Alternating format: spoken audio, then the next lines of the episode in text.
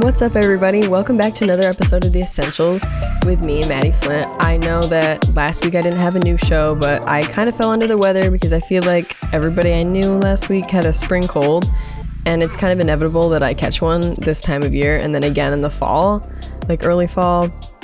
But I'm doing okay now. I'm feeling much better, and I have a really interesting topic for you guys today, and it's about the immune system. Your number one fan, your biggest fan, biggest supporter. Your immune system exists to keep you alive and well. And I'm going to go through all the different types of cells in your immune system in this episode and what their functions are, as well as talking about these two different types of immunity that are a part of the system as a whole. And I really want to dive into this. There's a lot to talk about, but this is kind of a general overview, and then I'm going to do a part two talking about mRNA vaccines and immunotherapy, which is kind of the new treatment for different types of cancers. But I'm going to be talking about how those two things affect your natural immune system and why we don't need this COVID shot to survive. So, to begin, I'm just going to talk about the two different types of immunity. We have innate immunity and adaptive immunity. So, starting with innate immunity, that is the general response that your immune system is going to give when you get infected with something. The classic symptoms of it are fever and inflammation, and it doesn't take that long for this to ramp up.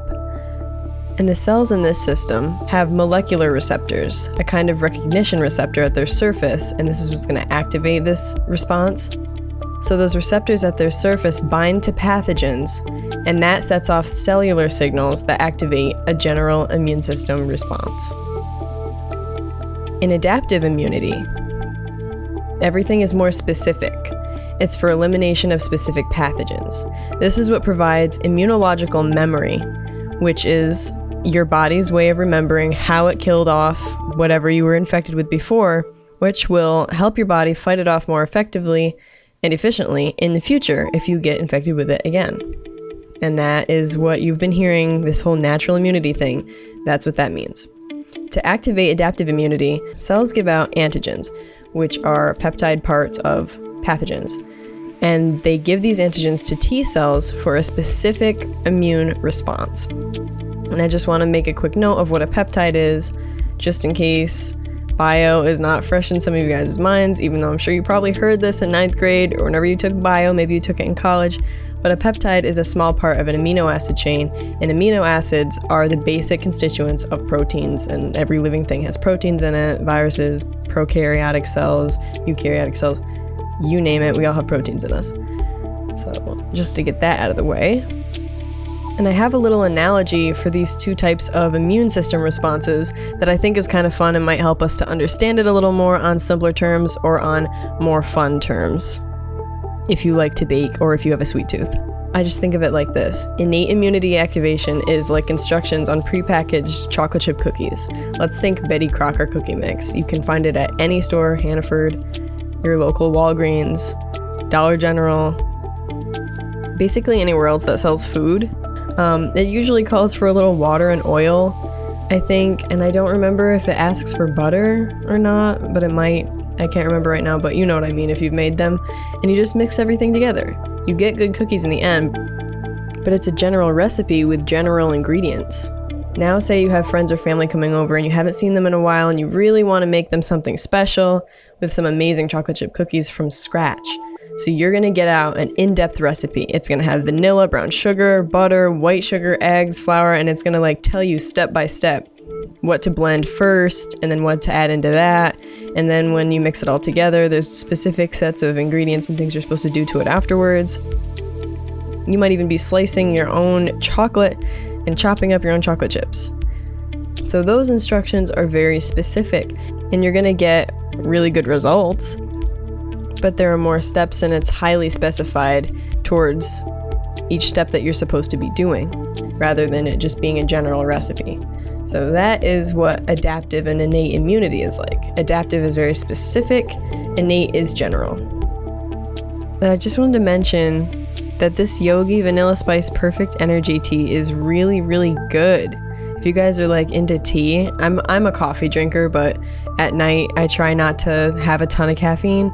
This tea does have caffeine in it, but not every kind of this brand does have caffeine in it. But this is Vanilla Spice Perfect Energy. It smells so good. I don't know, it just gets me into that whole podcast mode, you know, talking to a computer screen about biology. What's better, right? Okay, now I'm just gonna move back into everything. This part is gonna be about all the cells in the immune system and what their functions are. The first lineage I'm gonna talk about is the lymphoid progenitors. They produce B cells, which differentiate into memory cells and plasma cells. Plasma cells secrete antigens, so they're definitely very helpful. Then there are the natural killer cells, which detect virus infected cells and kill them. So they're super important. And then from those two branch the T cell progenitor. They become memory T cells, cytotoxic T cells, which kill infected cells in a pathogen specific manner, and helper T cells, which boost adaptive immune response. And some of these T cells will just stay in the body to help with faster immune system response for the future. So, next, I'm going to talk about the myeloid lineage. The first two from the myeloid lineage are neutrophils, which specialize in the innate capture and killing of microorganisms, and eosinophils, which release cytokines to defend against parasites. And I just want to talk about what cytokines are. They are peptides that can't go across the lipid bilayer of the cell and go into the cytoplasm. And just for a background on the cell membrane, because I just mentioned a lipid bilayer, and if you've never heard about that, that kind of sounds random. But the cell membrane is an extremely pliable structure composed primarily of two layers of phospholipids, which is the bilayer. Cholesterol and then various proteins are also embedded within this membrane, which gives it a variety of functions. And certain things can pass through that membrane because it's semi permeable, and then other things can't get through there. And I don't want to get carried away on this subtopic of cell biology because then I could start talking about osmosis and diffusion through membrane, and that could keep me here all day. So I won't do that to you guys. I don't want to go that far. So just to get back onto immune system cells. I believe I had just finished talking about the whole cytokine thing. So the next cells that I'm going to mention are monocytes and they further differentiate into macrophages, which activate other immune cells and clean up the body from infection. So they're pretty much janitors. If somebody throws up in the hallway, the janitors are there to clean it up. If the body gets infected with some nasty parasite, some nasty virus, they're pretty much the janitors and they're gonna clean up all that mess. And then the macrophages also differentiate into dendritic cells, which bridge innate and adaptive immunity. Then we have mast cells, which are present in allergy, and basophil, which is involved in the immune response to parasites. So that covers all of the major cells that are constantly at work in your immune system, trying to keep you as healthy as possible. And they have always been there and they will always be there for us. That's why you don't really need these shots, and I'm not even going to refer to them as vaccines because it's not a vaccine. A vaccine is something you don't have to get consecutively and these shots apparently are never going to end. So they shouldn't be called a vaccine. That's just wording to make everybody feel safer about getting them. They're shots because they wear off. And just thinking about ourselves, I feel like they're very underrated because we already can't see them without a microscope, but they do so much for us. If you ever feel alone, whether it's in a room full of people or you're just by yourself and you feel kind of lonely, you know, sad boy hours, sad girl hours, Uh, every cell in your body only has one care in the world, and it's you. They exist to protect you and to sustain your life. And there are roughly 30 to 40 trillion of them in your body that only care about you. That's what they're there for. And that is where I'm going to conclude this episode of The Essentials for today because I could get very carried away on this topic. I'm actually studying for the final for this class that's coming up. So that should be fun. I get to go through all the notes again. But I hope you guys have a great weekend and that you learn something about your immune system so that you know that you don't have to live by Dr. Fauci's rules. And I hope that I'll catch you guys back for the next episode of The Essentials with me, Maddie Flint, on the BMG Network. Take care.